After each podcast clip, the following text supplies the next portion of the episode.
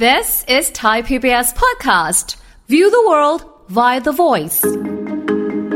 โฟเบียคือโรค กลัวกลัวแบบว่าไม่สมเหตุสมผล กลัวจนกระทั่งรบกวนต่อชีวิตประจำวันกลัวลมกลัวฟ้าผ่าเนี้ยกลัวจนทำให้เขาเนี่ยขาดการดูแลสุขอนามัยตัวเอง เช่นบางคนกลัวความสะอาด ก็ทำให้ตัวเองไม่ไม่อาบน้ำไม่แปรงฟัน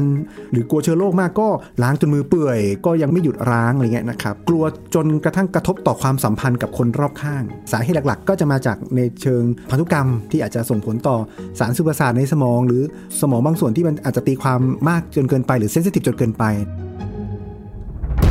ฟังทุกเรื่องสุขภาพ อัปเดตททุกโรคภัย ฟังรายการโรงหมอ กับดิฉัน สุรีพร วงศิตพรค่ะ This is Thai PBS podcast.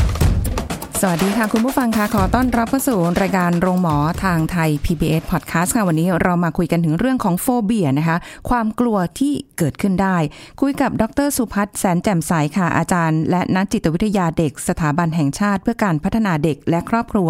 มหาวิทยาลัยมหิดลค่ะ สวัสดีค่ะอาจารย์ค่ะสวัสดีครับผมอ่าคุยกันถึงเรื่องของโฟเบียนะคะเรื่องของความกลัว เราได้ยินคำนี้มาอะไรอะไรเอะอะก็แบบว่าลงท้ายด้วยคำว่าโฟเบียตลอดเลยครับตอนเนี้ยนะคะ แต่ว่าคำว่า phobia ใน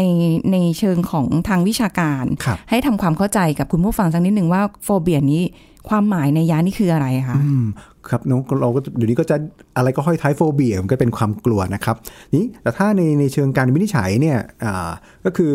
phobia คือโรคกลัวนะครับ กลัวแบบว่าไม่สมเหตุสมผลนะครับ กลัวจนกระทั่งกลัวกลัวสิ่งสิ่งใดสิ่งหนึ่งจนกระทั่งหนึ่งก็คือรบกวนต่อชีวิตประจำวันค่ะการเรียนการทำงาน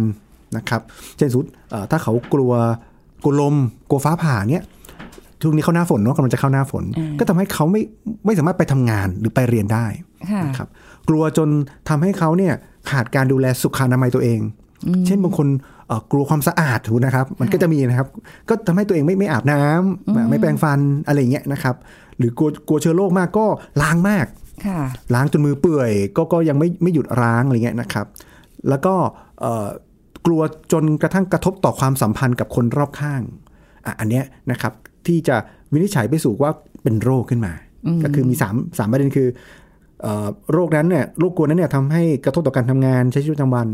เอ่อส่งผลต่อการดูแลสุขอนามัยตัวเอง แล้วก็ค่ะส่งผลต่อความสัมพันธ์ที่มีอยู่ครับผมโดยโดยหลักๆ ซึ่งซึ่งมันจะเกิดกับใครเมื่อไหร่ยังไงก็ได้ คือไม่ได้ต้องจำเป็นจะต้องแบบว่า เอ่อเป็นมาตั้งแต่เล็ก ๆ เหมือนกับโรคอื่น ๆ ที่อาจจะเป็นโรคเรื้อรังอ่าหรือโรคประจำตัวใช่ใช่ครับ เพราะว่าในโฟโฟเบียเนี่ยสาเหตุหลัก ๆ ก็จะมาจากในเชิงเอ่อพันธุกรรมค่ะนะครับที่อาจจะส่งผลต่อสารสื่อประสาทในสมองหรือเอ่อสมองบางส่วนที่มันอาจจะตีความเอ่อมากจนเกินไปหรือเซนซิทีฟจนเกินไป แล้วก็ค่ะปัจจัยที่ 2 ก็คือเรื่องของปัจจัยทางด้านสิ่งแวดล้อม ซึ่งอันเนี้ยก็แล้วแต่คนว่าคนคนนั้นเนี่ยเจอประสบการณ์ที่ไม่ดีกับสิ่งเร้านั้นมามากน้อยแค่ไหน หรือ เขาอาจจะไม่ได้เจอโดยตรง แต่ว่าผ่านผู้ผู้พ่อแม่ผู้ปกครองหรือฟังจากข่าวอย่างนี้ก็ได้ครับอืมก็อาจจะทำให้เกิดอาการเกิดเป็นโรคนี้ขึ้นมาได้กลัวขึ้นมาใช่ได้ครับอืมแล้วมันมัน มันคล้ายๆ กับความแพนิคไหมคะ มันดูเหมือนอ่าแบบว่าเหมือนมีเส้นบางๆกั้นอยู่ว่าอ่า เอ้ยโฟเบียมันเป็นความกลัวเหมือนกันคแพรับนิคมันก็กังวลวิตกกังวล แล้วก็นำไปสู่ความกลัวได้เหมือนกันอืมแบบนั้นไหมจริงๆ เป็นคำถามที่ดีครับ คือทั้ง panic โรค panic นะครับ ตื่นค่ะตระหนก แล้วก็โรค phobia เนี่ยจริงๆเป็นโรคนี้กลุ่มเดียวกัน ก็คืออยู่ภายใต้กลุ่มเขาเรียกกลุ่มวิตกกังวล หรือเป็นภาษาอังกฤษก็คือ anxiety disorder ค่ะเป็นกลุ่มใหญ่คือ anxiety disorder แล้วก็จะมีโรคย่อยๆ ซึ่งเอ่อโรค panic ก็จะเป็นหนึ่งในนั้น ตื่นตระหนก ซึ่ง panic เนี่ยมักจะอาจจะไม่ได้มีเหตุนำมาชัดเจนนะครับ ไม่เหมือน phobia phobia จะรู้ว่ากลัวอะไรอ่าแต่แพนิคก็คือเดินเดินอยู่ในห้าง หรือเดินในตลาดนัดเขาก็จะรู้สึกแพนิคอาการแพนิคก็คืออาจจะเอ่อแน่นหน้าอกเอ่อหายใจไม่ไม่ทันเหมือนรู้สึกจะเป็นลมจะล้มจะตาเอ่อเหมือนจะขาดอากาศหายใจได้เหงื่อออกตามมืออะไรเงี้ยครับเขาก็จะค่ะเขาจะตื่นตรงนั้น แล้วก็บางคนอาจจะหมดสติไปนิดนึงสัก 5 นาที 10 นาทีก็ว่าไป ทีนี้นั่นก็คืออาการแพนิค โดยภาพรวม แต่เป็นไปได้ว่าคนที่เป็น panic ที่ต่างว่าเขาเกิดอาการเนี้ยเอ่อในลิฟต์ค่ะแคบๆ ทีนี้พอไปครั้งที่สองก็ในลิฟต์เขาก็จะเกิด panic อีก เลยทำให้เขาเกิดการเชื่อมโยงว่า เฮ้ย เมื่อไหร่ที่ฉันเข้าเข้าลิฟต์อ่าที่แคบๆ แล้วมันก็เคลื่อนที่ด้วยความเร็วสูงต่ำสูงต่ำเนี่ยเขาเลยกลายเป็นอาจจะอาจจะนะครับ กลายเป็นคนกลัวที่แคบหรือกลัวลิฟต์ขึ้นมาได้ แต่ก็ไม่ใช่ทุกเคสนะครับ แต่ว่ามันมีโอกาสพัฒนาจาก panic ไปสู่การเกิดโรคกลัวสิ่งสิ่งนั้นได้ เพราะฉะนั้นคือสองสองคำนี้ panic กับ phobia มันคนละโรคกันคนละโรคกันคนละโรคกันเพียงแต่ว่าบางคนอาจจะเข้าใจผิด คิดว่ามันเป็นเอ๊ะเป็นเพราะว่าความกลัว คืออย่างสมมุติว่า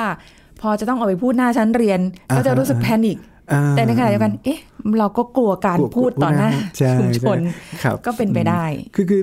การที่มันทำให้มันใกล้เคียงกันเพราะว่า จุดร่วมมันคือมีอาการทางกายทั้ง panic panic เมื่อกี้เราอธิบายไปแล้วว่าชัดแล้วว่ามันมีมีภาวะทางด้านร่างกายใช่ไหมค่ะในโรคกลุ่ม phobia ก็เหมือนกัน ก็จะมีอาการทางกายเกิดขึ้นด้วยกับการกลัวสิ่งนั้นค่ะก็คือเราจะเหงื่อออกตามมือเนาะบางคนถ้าพิเศษชันนะครับใช่อาจจะเสียงสั่นหัวใจเต้นเร็วมากโอ้โหโอ้ได้ยินได้ยินเสียงหัวใจตัวเองมากกว่าเสียงเพื่อนเพื่อนๆในห้องอะไรเงี้ยนะครับค่ะก็เอ่อ หายใจไม่ทันหัวใจเต้นเร็วอะไรเงี้ยนะครับความดันขึ้นแล้วก็เหงื่อออกตามมืออันนี้ก็คือ มีอาการทางกายร่วมด้วยครับค่ะ มันดูคล้ายๆกันจริงใช่ใช่ๆนะครัคะบแต่ว่ามันมันคนละแบบกันอย่างคนละโรคกัน โฟเบียมันมันมีความชัดเจนตรงที่ว่าเรารู้ว่าเรากลัวอะไรใช่ใช่ใช่ครับใช่ มีสาเหตุชัดเจนตัวตัวนั้นชัดเจนว่าสิ่งเนี้ยทำให้เรากลัวค่ะครับในคนหนึ่งคนสามารถกลัวเป็นโฟเบียเนี่ยได้หลายอย่างได้ไหมคะอ่า ถามว่าได้ไหม ก็มีแบบไปนไปได้ ถ้าเขามีประสบการณ์ที่แบบโอ้โหมันมันกระทบอ่ารุนแรง ผมยกอย่างเช่นเอ่อเมื่อผมจะน่าจะหลายเกือบเกือบเกือบเกือบผมว่าเกือบ 20 ปีนะตอนที่ประเทศไทยเกิดเหตุการณ์สึนามิเนาะอ๋อค่ะสี่แปดหรือเปล่าไม่แน่ใจนะครับ ช่วงนั้น ในเหตุการณ์สึนามิเนี่ยคนที่ประสบภัยอาจจะคือตัวเองรอดเนาะแต่ว่าญาติคนใกล้ชิดเสียชีวิตเนี่ยในในปรากฏการณ์สึนามิเนี่ยก็มีทั้งเรื่องของ คลื่น มีเรื่องของลมถูกไหมครับค่ะอ่ามีเรื่องของทะเลนั้นทำให้คนคนนั้นเนี่ยอาจจะเกิดภาวะความกลัว สิ่งเหล่านี้ได้เพราะเขาเกิดเกิดความสูญเสียค่ะจากสิ่งสิ่งนั้น นั้นคนนั้นอาจจะมีทั้งการกลัวเสียงลม เสียงใบไม้ทิวมะพร้าวที่มันไหวค่ะเอ่อกลัวทะเลพอใครพูดถึงทะเลปุ๊บหรือเห็นภาพก็จะรู้สึกมันมันมีมันภาพมันย้อนกลับ ไปถึงเรื่องราวที่เขาเขาเขามีความเจ็บปวดทางใจนั้นก็ทำให้อาจจะทำให้เขากลัวหลายๆสิ่งที่เป็นบริบทนั้นได้ครับ แม้ว่าประสบการณ์ตรงนั้นจะผ่านมาเนิ่นนานแล้วก็ตามใช่มันใช่ไม่ได้ถ้าเกิดเหตุซ้ำซ้อนขึ้นมาก็อืมมันสามารถที่จะแฟลชแบ็กกลับไปได้ได้อย่างนี้ครับเหอถ้าคะถ้าเขาไม่ไม่ได้ถูกการแก้ไขหรือหรือก้าวผ่านมันได้นะครับ ไม่มีใครพาก้าวผ่านก็จะฝังใจอยู่ตรงนั้นอืม แต่มันไม่มันมันไม่ได้มีสิ่งกระตุ้นสิ่งที่ทำให้รู้สึกว่ามันมันกลับมาเป็นความรู้สึกแบบนั้นอยู่ๆมันก็อะอย่างสมมุติครบรอบอย่างเงี้ยค่ะโอ้มันใช่ก็เลยคทำรับให้แบบฟื้นกลับไปเป็นไปในความใช่เป็นจริงใช่อ้าวฉันเป็นความรู้สึกแบบนี้อ่าก็ก็เอ่อมันแล้วแล้วแต่ว่าคนนั้นเขาเขาฝังใจเนาะฟิกกับกับเหตุการณ์ตรงนั้นเนี่ยมากน้อยแค่ไหน อาจจะเป็นคนสำคัญในชีวิตใช่อะไรอย่างครับส่วนใหเงี้ญ่ก็จะเป็นคนสำคัญ ซึ่งอันเนี้ยก็เลยกมันมันก็จะมีความเข้าข่ายอีกโรคหนึ่งเหมือนกันทางจิตเวชเหมือนกันที่เรียกเรียกว่าเอ่อ PTSD นะครับ post traumatic stress disorder หรือโรคเป็นความเครียดภายหลังเผชิญอันตราย ซึ่งก็ทำให้มี character ตรงเนี้ยเกิดขึ้นคือมีความในกลุ่มนี้จะมีความเศร้าเข้ามาด้วยค่ะเพราะมันอย่างที่ที่พูดถึงว่าครบรอบหนึ่งปีเนาะมันก็จะมีความเศร้า คือนอกจากความกลัวตรงนั้นเนี่ยมันจะมีความเศร้าโศกเศร้าเสียใจรู้สึกผิด อันนั้นก็จะมาเกี่ยวข้องก็จะก็จะไปอีกกลุ่มหนึ่งซึ่งก็ก็ เป็นสิ่งที่ต้องดูแลรักษาเช่นเดียวกัน โอ้โห อันนี้ก็ครับก็ต้องขึ้นอยู่กับสถานการณ์ หรือเหตุการณ์ใช่ที่ไปเผชิญมาด้วยครับใช่ไหมคะครับแต่คำว่า phobia เนี่ยเออเราจะเห็นในตามสื่อโซเชียลต่างๆ หรือว่าแม้กระทั่งข้อมูลอะไรอย่างเงี้ยครับคำว่า phobia เราก็จะรู้สึกว่า เฮ้ยมันเป็นความกลัวกลัวอะไรแปลกอ่ามีใช่คๆรัอะบไรที่ไม่แปลกเราไม่กลัวอยู่แล้วแหละส่วนใช่ไหมจะเจอแล้วดาราก็จะมีความกลัวอืมแต่ก่อนอย่างเช่นแปลกกลัวผ้าขนหนูๆอ่าเราก็ฮะ คือถ้าเราเราไม่ใช่คนที่เป็นแบบเขาอะเราไม่รู้ใช่เราก็ว่าเอ๊ะเขาไปเนอะเผชิญเออออะไรมาเราก็ใช่จะรู้สึกแบบใช่เฮ้ยมันกใช่ลัวเหรทำอไมอะไรครับแบบนี้ใช่ไหมคะอืมแต่จริงๆความกลัวเนี่ยนี่คือมันเป็นประสบการณ์ที่เมื่อกี้อาจารย์อธิบายบอกว่า เราไปเจออะไรที่มันไม่ดีอืมที่มัน คือถ้าเป็นประสบการณ์ดีมันจะไม่เป็นโฟเบีย แน่นอนใช่ เราก็จะรู้สึกดีกับมันเออใช่เออส่วนใหญ่ก็จะเราต้องไปเจอกับประสบการณ์ที่ที่เราเลวร้ายเนาะอาจจะเผชิญโดยตรง หรือพ่อแม่เราเจอแล้วเราเห็นพ่อแม่เรากลัวเราเราก็เลยกลัวตามค่ะหรือเราอ่านข่าวมากๆ ก็ทำให้เรากลัวสิ่งสิ่งนั้นได้ อย่างในเทปที่เราพูดถึงว่าบางคนกลัวเครื่องบินทั้งๆที่ไม่เคยขึ้นเครื่องบินอ่าใช่ใช่ก็เป็นไปได้ค่ะ เพราะอ่านข่าวดูข่าวแล้วแบบเครื่องบินตกนู่นนี่นั่นอะไรอย่างนี้แล้ว คือตกแล้วมันทางรอดมันยากไม่เหมือนรถชน ยังรู้สึกว่าอะยังมีโอกาสรอดอะไรอย่างนี้ครับค่ะอืมอืมเออแต่ว่าโอกาสคือจริง ๆ สถิติอะไรอย่างเงี้ยมันมันใช่ใช่น้ใช่อยจกว่าริงเยอะถูกเลยต้องแหละถูกต้องถ้าดูสถิติมันน้อยกว่าเยอะอยู่แล้ว แต่ใช่แต่ว่าครับความกลัวมันก็ไม่เข้าใครออกใครอยู่แล้วนะคะ เราก็ไปว่าไม่ได้นะทำไมเธอถึงกลัวทำไมเธอถึงแบบใช่เอ้ยอะไรไร้สาระมันไม่ใช่ มันแต่มันคนเทียบไม่กลัวได้มันมันเทียบด้วยคะแนนไม่ได้เพราะว่าคือคนกลัวก็คือกลัว ค่ะ อันนี้เราถ้าสมมติว่าเราจะไปมีมันมี test เหมือนเหมือนแบบเราไป test ภูมิแพ้ skin test ไหมคะที่บอกว่าอ๋อเฮ้ยฉันกลัวครับอะไรตรงลงฉันกลัวอะไรกันแน่ ฉันกลัวจริง ๆ ที่ไหมหรืออะไรอย่างเงี้ยค่ะ อย่างที่สมมุติว่าเอ่อกลัวอะไรที่มันเป็นรูๆอย่างเงี้ยค่ะอาจารย์แล้วแบบอะรีไปทำเทสอย่างเงี้ยได้ไหมว่า จริง ๆ แล้วรีกลัวหรือว่าแค่แบบว่าเฮ้ยมันขยะแขยงเฉยๆหรืออะไรเงี้ยเอ่อคือโดยโดยโดยโดยส่วนใหญ่ในทางในทางจิตวิทยาเนี่ย การประเมินก็จะประเมินผ่านแบบทดสอบ หรือแบบสัมภาษณ์อาจแต่แต่แต่อาจจะไม่มีเพิ่มตรวจผ่านทางด้านร่างกายนะครับค่ะก็จะเป็นแบบสัมภาษณ์หรือแบบสอบถามก็จะมีครับ ในกลุ่มกลัวต่างๆ ก็จะมีประเมิน กลัวสังคม หรือกลัวโรคที่เฉพาะเจาะจงมากขึ้นทีนี้เอ่อต้องพูดอย่างนี้ว่าในโฟเบียเนี่ยอาจจะแบ่งเป็นกว้างๆอยู่ 2 ประเภทค่ะก็คือเขาเรียกว่า specific phobia ก็คือกลัวที่มันเฉพาะเจาะจง เช่นกลัวรูหรือกลัวผ้าขนหนูค่ะกลัวเสียงลม กลัวการตัดสินใจอ่าที่แคบเออกลัวที่แคบกลัวที่สูง กลัวที่โล่งแจ้งค่ะเอ่อกลัวคนแปลกกลัวคนต่างชาติ กลัวเลขสิบสามอะไรเงี้ยมันมีเยอะมากครับในในโลกใบนี้ที่จะมีความกลัวเกิดขึ้นได้แปลกๆเออใช่ครับ และอีกกลุ่มนึงคือเขาเรียกว่า social phobia ก็คือกลัวสังคมอย่างที่เราคุยเมื่อกี้กลัวการพูดหน้าชั้นกลัวที่ต้องแบบอยู่ในในในในสายตาคนอื่นค่ะอะไรเงี้ยครับก็จะแบ่งเป็นสองกลุ่มใหญ่ๆทีนี้เอ่อใน so ใน social phobia เนี่ยอันนี้มีแบบประเมินที่เราเราดูได้หรือว่าเราเรา recheck กับตัวเองก็ได้ว่าเอ้ยพอเราต้องต้องทำอะไรสักอย่างที่แบบอยู่ท่ามกลางผู้คนเนี่ยค่ะมันมันส่งผลกับเราแค่ไหนคือ ถ้าเราพอจะฝืนไป present ได้ โอเค ก็ไม่ถึงขนาดนั้น แต่ถ้าโอ้โหเลี่ยงตลอดคือเจอ รู้ว่าจะต้อง present ปุ๊บไปละป่วย ไม่สบาย แม้กระทั่งคะแนน present เนี่ยเยอะมากค่ะแต่ก็ยอมเสียคะแนน เพราะกลัวอันเนี้ยเข้าข่ายแล้วเพราะคะแนนมันมีผลต่อการเรียนค่ะหรือแม้กระทั่ง present งานนุษสมัครงาน เราต้อง present แล้วไปเจอกรรมการนั่ง 8 คน 10 คนฉันไปดีกว่าอะอันเนี้ยชัดเจนเพราะว่าแม้กระทั่งงานที่จะเป็นเงินของเราเนี่ยค่ะเรายังยอมแลกเลย ยอมแลกใช่ใช่ใช่ยอมแลกนั้น มันก็สะท้อนว่าเออความกลัวมันเข้มมาก ๆ ถึงขนาด รบกวนต่อชีวิตประจำวันกระทบต่อการงานการเรียนได้ครับอืมอันนี้ก็ประเมินคร่าวๆเบื้องต้นใช่หรือว่าถ้าใช่อยากรู้แบบว่าเป็นแบบ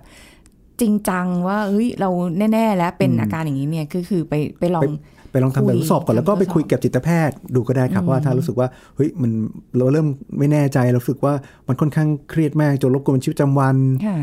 การดูแลตัวเอง แล้วก็ความสัมพันธ์กับเพื่อนอะไรเงี้ยค่ะเพราะบางคนกลัวที่โล่งเงี้ยก็เพื่อนจะไปไหนก็ไม่ไปอะไรเงี้ยค่ะเพราะว่าเออไม่อยากเจอคนเยอะอืม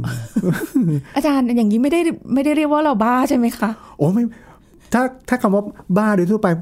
คือถ้าทาง จิตเอ่อจิตเวชเงี้ยนะครับคำว่าบ้าคือต้องเป็นคนที่ไม่อยู่ในความเป็นจริง ไม่อยู่ในโลกความเป็นจริงละอ่ามีอีกโลกอีกหนึ่งโลกหนึงละอ๋อใช่ใช่มีโลกหนึ่งที่แบบว่า ฉันคิดว่าฉันเป็นเทพองค์นั้นมาอะไรอย่างเงี้ยรู้สึกมีหูแว่วมาอ่านั่นคือหมายความบ้าไปแล้ว อันนั้นวิกลจริตอะไรเงี้ยครับกลัวว่าแบบพอพอเป็นโฟเบียกลัวนู่นนี่เลยบอกว่าบ้าหรือเปล่าเนี่ยอะไรแต่คนคนรอบข้างเนาะก็อาจจะพูดแบบนั้น จริงอะจไอริงย่าเยจริงคบคนละแบบนะคะใช่คนละแบบครับอ่าแล้วอย่างเงี้ยคือในความกลัวที่เมื่อกี้อาจารย์ยกตัวอย่างมาเนี่ยครัค่ะบมันมีอะไรที่แบบแปล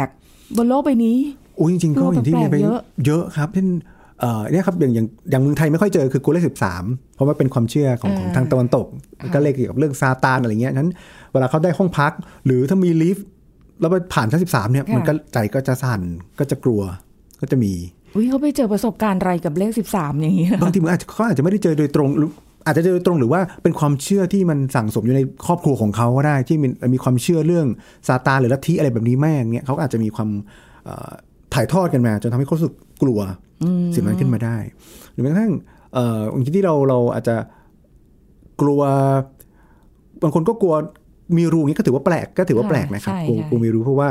เอ่อมันก็จะทุก ของรอบตัวเราก็มีรูหลายๆอย่างอย่างเนี้ยถาดรองแก้ว ก็มีรูฟองน้ำฟองน้ำล้างจานไม่ได้เลย คนนั้นก็เสร็จเลยคนที่บ้านต้องล้างจานแทนดีดีอันนี้ดีแล้วเขาก็หรือเอ่อจริงผมเจออันหนึงจริงๆไม่แปลกแต่ว่ามองว่าแปลกกลัวแมว เราทุกเห็นว่าทุกวันนี้มีคนทาสแมวใช่เยอะมากใช่ใช่ไหมครับแต่ว่าผมกลัวแมวเคยเจอเคสที่เขากลัวแมว แล้วขนาดแค่เขาเล่าให้ผมฟังเนี่ยก็ร้องไห้คือแบบใจสั่นร้องไห้ละเฮ้ยเพราะเขากลัวมาก ซึ่งผมก็แบบเออเกิดอะไรขึ้นเขาก็เล่าให้ฟังว่าตอนตอนเป็นเด็กเขามีประสบการณ์มา ซึ่งเขาเนี่ยเป็นคนใจบุญมาก แต่ถ้าไปวัดไหนเนี่ย แล้วมีแมวปุ๊บเขาก็ออกเลยก็คืออะเอาเงินไว้แล้วก็เขาก็อยู่ไม่ได้ก็คือก็ต้องออกมาจากบริเวณวัดนั้นเฮ้ยถึงขั้นขนาดว่าแม้กระทั่งเห็นยังไม่ได้เลยไม่ได้เหรก็คือเห็นเห็น เอาแค่พูดชื่อก็ไม่ได้แหละครับ คือพูดชื่อก็รู้สึกเอ่อแค่ว่าเฮ้ยอ๋อมีเลี้ยงแมวไว้ใช่ไหมคืออเพราะชื่อเขาก็ลิงก์แล้วอะภาพมันก็ ไปหาแมวแล้วโดยอัตโนมัติฉันก็เขาก็จะเกิดความกลัวก็คือน้ำน้ำตาคลอแล้วก็อุ๊ยนี่คือคือเราสังเกตได้โดยโดยกายภาพว่าเขาแบบค่ะใจสั่นมีความกลัวเกิดขึ้นอุ้ยอันนี้เคสอย่างนี้ก็ฟังดูแล้วน่าสงใช่สารเพราะแมวเรานะมีโอกาสเจอทั่วๆไปมากอะไรอย่างเงี้ยครับอืมโอ้โหก็น่าจะทุกข์ทรมานเพราะว่าเนาะทาสแมวก็เยอะในสังคมไทยอะไรอย่างใช่เงี้ยครับใช่อืมเอออันนี้ก็ก็แปลกดีเหมือนกัน แต่ว่าครับมันเป็นความกลัวที่เขาแบบกลัวจริงกลัวๆแล้วมันจริงๆมัน ทำให้เขาแบบว่าไม่สามารถที่จะทำกิจกรรมอะบางไรอย่างได้ได้ใช่แม้กระต้อทั่งงต้องเลี่ยง แค่ชื่อยังไม่ได้เลยอะอ่าเรียกเรียกปุ๊บคือภาพมันมันมาที่ภาพที่อาจจะเคยประสบมาหรือมีเหตุการณ์ที่แบบอะอาจจะถูกแมวในวัยเด็กเนาะแต่พอดีในเคสเนี่ยเราก็เลยไม่อยากจะคุยต่อเพราะว่าอะเราเน้นแก้ไขละ เพราะว่าค่ะไปสาวเขาก็ยิ่งเรามาให้เขารู้สึกอืมทรมานเนาะมันต้องเล่าเรื่องนั้นอะไรอย่างเงี้ยครับก็อันนี้ก็เป็นเป็นเคสหนึ่งเนาะครับแต่ว่ามันมีอะไรที่แปลกกว่านั้นอย่างเช่นที่กลัว ลมอย่างเงี้ยเหรอคะอ๋อกลัวลมเนี่ยเออจริงๆบางทีเคสตอนต้นเราพูดถึงเรื่องสึนามิเนาะนะครับค่ะซึ่งในไทยเนี่ยก็นานๆเกิดที แต่ว่าถ้าในต่างประเทศสูตรอย่างอเมริกาเนี่ยเขาก็จะมีทั้งมี season ของทอร์นาโด มี season ของเฮอริเคนแล้วมันค่ะมันเป็นลมที่ค่อนข้างสร้างความเสียหายในวงกว้างมาก แล้วก็มีโอกาสที่ทำให้คนใกล้ชิดของเขาเนี่ยเสียชีวิต หรือแม้กระทั่งเขาแค่ดูข่าวซ้ำๆเนาะ ดูข่าวเนี่ยซ้ำๆเนี่ยก็จะเห็นการสูญเสียเกิดขึ้นมากค่ะนั้น เขาก็จะกลัวกลัวลมขึ้นมาได้ ได้ยินเสียงลม หรือรู้สึกว่าเออมีลมมามาปะทะอะไรเงี้ยเขาก็รู้สึกว่าโอ้ไม่ปลอดภัยละเราก็จะกลัวต้องหาอาจจะเข้าภายในอาคารหรือว่าเข้าที่ปลอดภัยนี่ก็อันเนี้ยก็คือมันก็จะส่งผลกับชีวิตประจำวันได้ ถ้าแบบไปที่ไหนมันก็มีลมเนาะโอกาสมันสูงมาก โอ้ฟังดูแล้วมันก็ ส่วนใหญ่มันจะเป็นแบบ specialist ที่แบบ Speci- ที่แบบอ่าที่แบบ specific เป็นกับมากตัวเองเฉพาะเจาะจงไหมคะใช่ครับประสบการณ์โดยตรงของของคนนั้น หรือว่าประสบการณ์ของคนในครอบครัวเขา หรือว่าการเลือกเสพสื่อของเขาอะไรเงี้ยครับที่มันจะมีผล ความกลัวแบบโซเชียลดูแบบว่าเบาไปเลยใช่ไหมเบาไปเลย คือคือความกลัวแบบโซเชียลอาจจะรู้สึกว่าเฮ้ยหลาย ๆ คนก็อาจมีประสบการณ์ร่วมกัน คือค่ะมันอาจมันอาจจะสัมพันธ์กับ บุคลิกภาพของคนที่ไม่มั่นใจ บุคลิกภาพของคนที่แบบพยายามหลีกเลี่ยงสังคมอย่างเงี้ยครับมันก็จะก็จะสัมพันธ์กัน แต่ว่า เดี๋ยวเราเจอสถานการณ์ซ้ำๆเนี่ยมันก็ช่วยฝึกเราได้ค่ะอ่าอ่าเนี่ยแหละพออาจารย์พูดอย่างนี้มานึกถึงที่แบบว่าเอ่อที่หลายคนได้ยินมาก็ถ้าเรากลัวอะไรครับให้เราไปอยู่กับสิ่งนั้นครับเดี๋ยวเราจะหายกลัวเลยอืมอืมอันนี้จริงหรือเปล่าคะอาจารย์จริงๆก็เป็นแนวทางการรักษาแบบหนึ่ง ต้องบอกอย่างนี้นะครับก็เรียกว่าการเผชิญหน้าต่อความต่อความกลัวภาษาอังกฤษเป็นอาจจะเรียกว่า flooding หรือ exposure นะครับ แต่ว่ามันก็มีข้อจำกัดเนาะเพราะว่าบางคนแบบกลัวมากๆอาจจะเพราะว่าหัวใจวายขึ้นมาได้ตกใจขึ้นมาก็ได้นั่นสิใช่ดังนั้นก็ต้องพิจารณาถึงถึงข้อจำกัดนี้ในในในในเคส by เคสไปค่ะแต่ว่ามันเป็น concept หนึ่งครับ ก็คือโดยหลักการคือว่าคนที่กลัวเนี่ยเขาเนี่ยไม่ทันรู้หรอกว่า ความกลัวนั้นเนี่ยมันจะไปจบที่จุดไหน เพราะเขาหนีก่อนอ๋อออ่า พอเจอหมาเจอแมวปุ๊บหนีแล้วค่ะเจอทันตะเจอห้องฟันเดินหนีแล้วหนีได้มันหนีได้ กลัวเลือดมีบริจาคเลือดฉันเดินหนีละนั้นเขาหนีได้เขาหนีก่อนที่เขาจะรู้ว่าเขากลัวไปถึงจุดไหนนั้น การเผชิญหน้าคือเผชิญให้รู้ว่าสุดท้ายมันไม่มีอะไร มันค่ะไม่ได้เลวร้ายอย่างที่คุณคิด มันไม่ได้จะเป็นจะตายขนาดนั้น มันไม่ได้ทำให้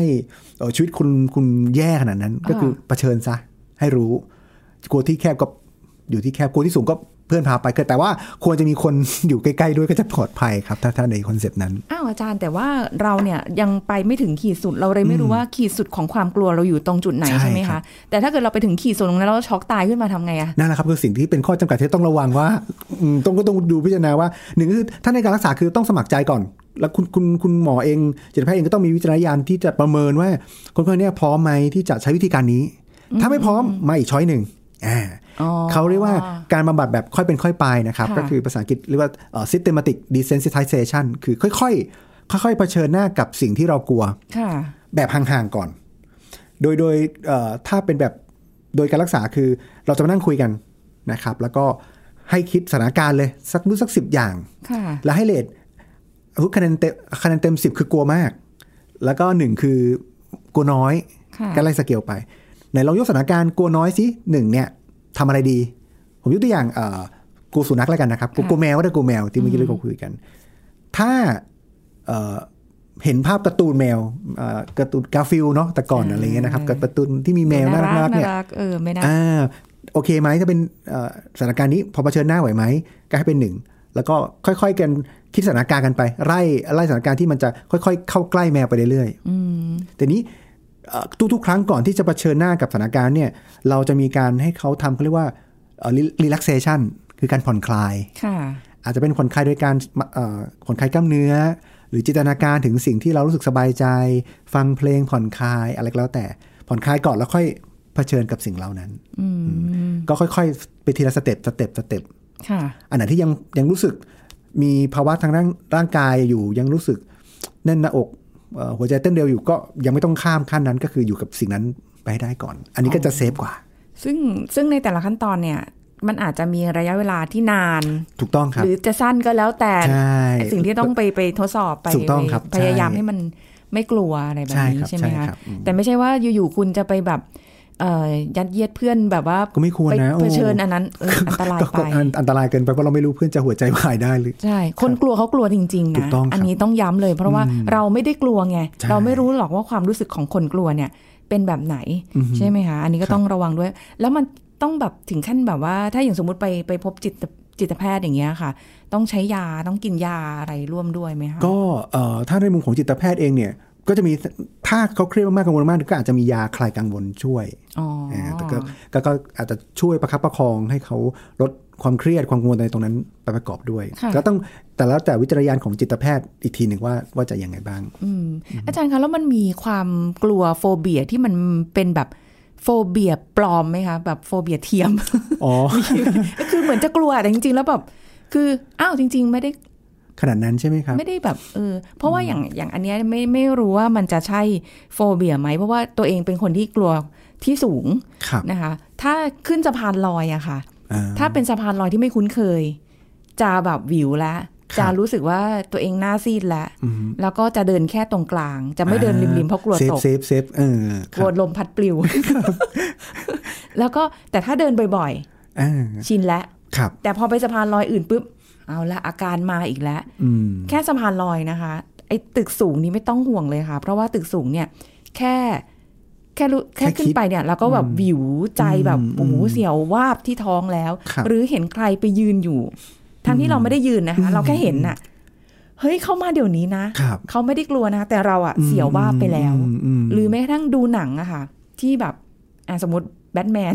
ยืนอยู่บนยอดตึกอืมแล้วแบบว่า feeling คือเป็นภาพฉายลงมาแบบมองมองลงมาในเมืองอย่างเงี้ยครับอันนั้นก็ไม่ได้แล้วหวิวอ๋ออันนี้ครับโฟเบียไหมเออผมคือคือเราอาจจะมีความกลัวแหละ แต่ผมมองว่าถ้าถ้าเคสที่เรามาเนี่ยนะผมมองว่าอาจจะไม่ถึงขั้นโรค เพราะเรายังอยู่กับสถานการณ์นั้นได้อ่าถูกไหมครับ เรายังอาจจะไปดูหนังเนาะหรือก็ยอมขึ้นตึกแหละแต่อยู่ห่างๆหน่อยเพราะว่าค่ะโดยโดยลักษณะเนี้ยคือเรากลัวว่าเขาจะเกิดอันตรายถูกไหมครับ กลัวเขาตก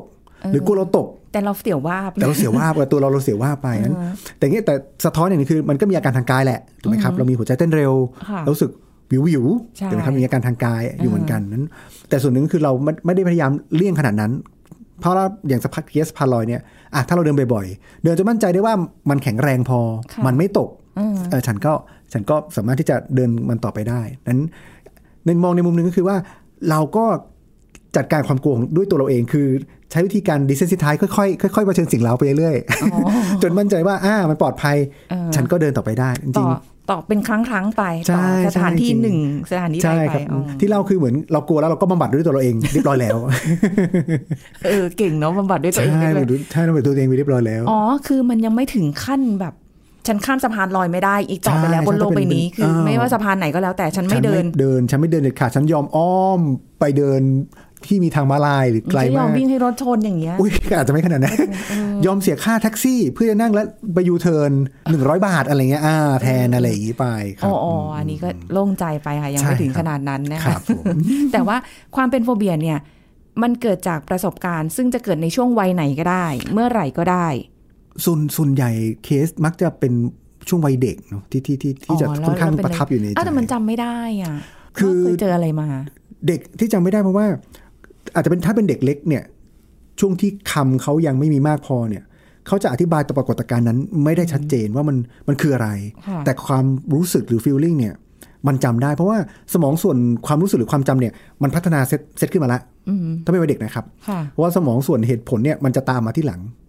ส่วนที่จะเป็นคำพูด ส่วนที่จะเป็นเหตุผลเนี่ยมันจะตามมาที่หลัง แต่ว่าสมองส่วนอารมณ์ความผูกพันความจำฝังใจเนี่ย มันมันมันตั้งแต่คลอดออกมาก็ก็ สามารถทำงานละอ๋อนั้นเขาจะจำในเชิงความรู้สึกกับสิ่งสิ่งนั้นก่อน แต่เขาบอกไม่ได้ว่าเขาเขาทำไมถึงกลัวสิ่งนั้น ค่ะอ่าถ้าเป็นวัยรุ่นเนี่ย หรือวัยผู้ใหญ่เนี่ย เหตุการณ์เอ่อที่เขาจะทำให้กลัวเนี่ย มันจะต้องเป็นเหตุการณ์ที่มันค่อนข้างรุนแรงมากๆที่มันกระทบต่อต่อใจเขาค่ะเช่นเกิดการสูญเสีย เกิดการพลัดพรากหรือทำให้เกิดความเจ็บป่วยที่มันมันรุนแรงมาก เป็นความพิการ เป็นเอ่อผู้ป่วย เอ่อเป็นเหตุการณ์ที่ทำให้เขาต้องเกิดความพิการกับตัวเองหรือว่ากับญาติของเขาอะไรเงี้ยแล้วทำให้เขากลัวสิ่งนั้น กลัวรถค่ะยนต์กลัวทางแยกกลัวอะไรเงี้ยครับอ๋อว่าไปแต่ว่าวันหนึ่งมันก็จะหายได้ถ้าเกิดถ้าว่ารักษาเรารู้ว่ามัน มันเป็นโฟเบียแล้วที่มันรบกวนชีวิตแล้วแล้วเราครับก็ไปพบกับจิตแพทย์เพื่อถ้าทำการถ้าถ้าใช่บำบัดถ้าเราษแต่โดยส่วนใหญ่คนในสังคมไทยก็มักจะไม่ได้ไปพบ ก็รู้สึกว่าฉันก็แค่หลีกเลี่ยงมันแล้วก็เอาไม่ต้องก็ไม่ต้องลำบากแล้วเหมือนที่เมื่อกี้ไงคะบำบัดด้วยตัวเองเอาด้วยตัวเองไปใช่ใช่เรียบร้อยแล้วนะครัคะบเอาวันนี้คุณผู้ฟังคะเราก็ได้คุยกันถึงเรื่องของโฟเบียนะคะกับความกลัวที่เกิดขึ้นได้ได้เข้าใจแล้วก็เอ่อใครที่เรามีเพื่อนที่กลัวหรือเราที่กลัวเราก็หลีกเลี่ยง หรือเราอย่าไปรังแกอย่าไปแกล้งเขานะคะอันนี้ก็ต้องเห็นใจเขาด้วยนะคะอะวันนี้คุยกันได้ เรียกว่าสาระความรู้เต็มที่ ขอบคุณอาจารย์สุพัฒน์ด้วยค่ะครับที่มาร่วมพูดคุยในรายการผมยินดีมากครับขอบคุณมากครับค่ะสสวัวัสสดีดีครับค่ะ หมดเวลาแล้วค่ะ คุณผู้ฟังค่ะ พบกันใหม่ครั้งหน้ากับรายการโรงหมอทางไทย PBS Podcast ค่ะ วันนี้ลาไปก่อนขอบคุณที่ติดตามรับฟังนะคะ สวัสดีค่ะ This is Thai PBS Podcast. ทำไมเด็กที่มีรูปร่างอ้วนกลม จึงมีความเสี่ยงต่อโรคไข้เลือดออกที่มักเกิดขึ้นในฤดูฝน แพทย์หญิงโรจนีเลิศบุญเหรียญกุมารแพทย์สาขาเวชบำบัดวิกฤต โรงพยาบาลรามาธิบดี มาเล่าให้ฟังครับโรคไข้เลือดออกเนี่ยแต่ละคนเนี่ยอาการรุนแรงเนี่ยไม่เหมือนกันค่ะอ่าแต่ละคนเนี่ยบางคนก็จะเป็นแค่ไข้สูง สักวันสองวันแล้วก็หายเหมือนเป็นไวรัสตัวอื่นทั่วไป แต่ไข้เลือดออกบางคนก็คือพอไข้สูงประมาณ 3-5 วันแล้วหลังจากไข้ลงเนี่ยแทนที่เด็กจะสบายดีเล่นได้ละเริงเนี่ยก็มีภาวะเลือดออก หรือมีภาวะช็อกขาดน้ำในช่วงที่ไข้ลง แต่ละคนที่มีภาวะช็อกกับเลือดออกเนี่ยก็จะรุนแรงไม่เท่ากัน แต่ที่เราเจอว่าเด็กอ้วนเนี่ยมีภาวะช็อกหรือมีภาวะเลือดออกเนี่ยที่รุนแรงกว่าเนี่ยส่วนหนึ่งเป็นเพราะว่าด้วยความที่เขาเป็นเด็กอ้วนนะคะอืมอาการแสดงเนี่ยมันอาจจะดูแล ดูยาก เช่นเขาก็ดูเป็นเด็กแข็งแรงดีนะคะค่ะคุยรู้เรื่องดีตลอดอะไรอย่างเงี้ยค่ะอืมซึ่งบางทีบางครั้งเนี่ย หรือเลือดออกเนี่ยอาจจะมองไม่เห็นชัดมาก เช่นเลือดออกตามผิวหนังเล็กๆหรือเลือดกำเดาไหล และนอกจากนั้นเนี่ยในเด็กอ้วนเนี่ยที่เราเจอก็คือว่าถ้าเขามีภาวะช็อกขึ้นมาเนี่ย การเปิดเส้นเลือด เช่นต้องให้สารน้ำอะไรอย่างเงี้ยค่ะค่ะก็จะทำได้ยากกว่า เด็กผอมทั่วไป เพราะว่าเส้นเขาก็จะ ไม่ค่อยจะเห็นร่วมกับมีไขมันเยอะบางทีการเปิดเส้นเลือดหรือการให้น้ำเกลืออะไรอย่างเงี้ยค่ะ ก็ต้องค่ะใช้ผู้เชี่ยวชาญ ซึ่งทำให้การรักษาการตรวจเลือดหรือการให้ยาหรืออะไรเงี้ยค่ะ มันอาจจะทำให้มันช้ากว่าปกติได้อืมแล้วก็ด้วยความเป็นเด็กอ้วนเองเนี่ยก็จริงๆไข้เลือดออกเนี่ยในเหมือนเหมือนภาวะอ้วนเนี่ยมันจะมีอาการอักเสบของตัวโรคเนี่ยเยอะขึ้นเหมือนคนไข้โควิดที่เราเห็นกันไหมคะค่ะคน ไข้โควิด คนที่อ้วนเนี่ยก็จะมีอาการเยอะไม่ว่าจะแก่ไม่แก่โรคประจำตัวไม่โรคบรรจุแต่ว่าอาการของโควิดเขาจะเยอะกว่าค่ะของไข้เลือดออกนี่ก็คล้ายๆกันค่ะ เหมือนอาการอักเสบของโรคอะค่ะ มันจะรุนแรงกว่าในเด็ก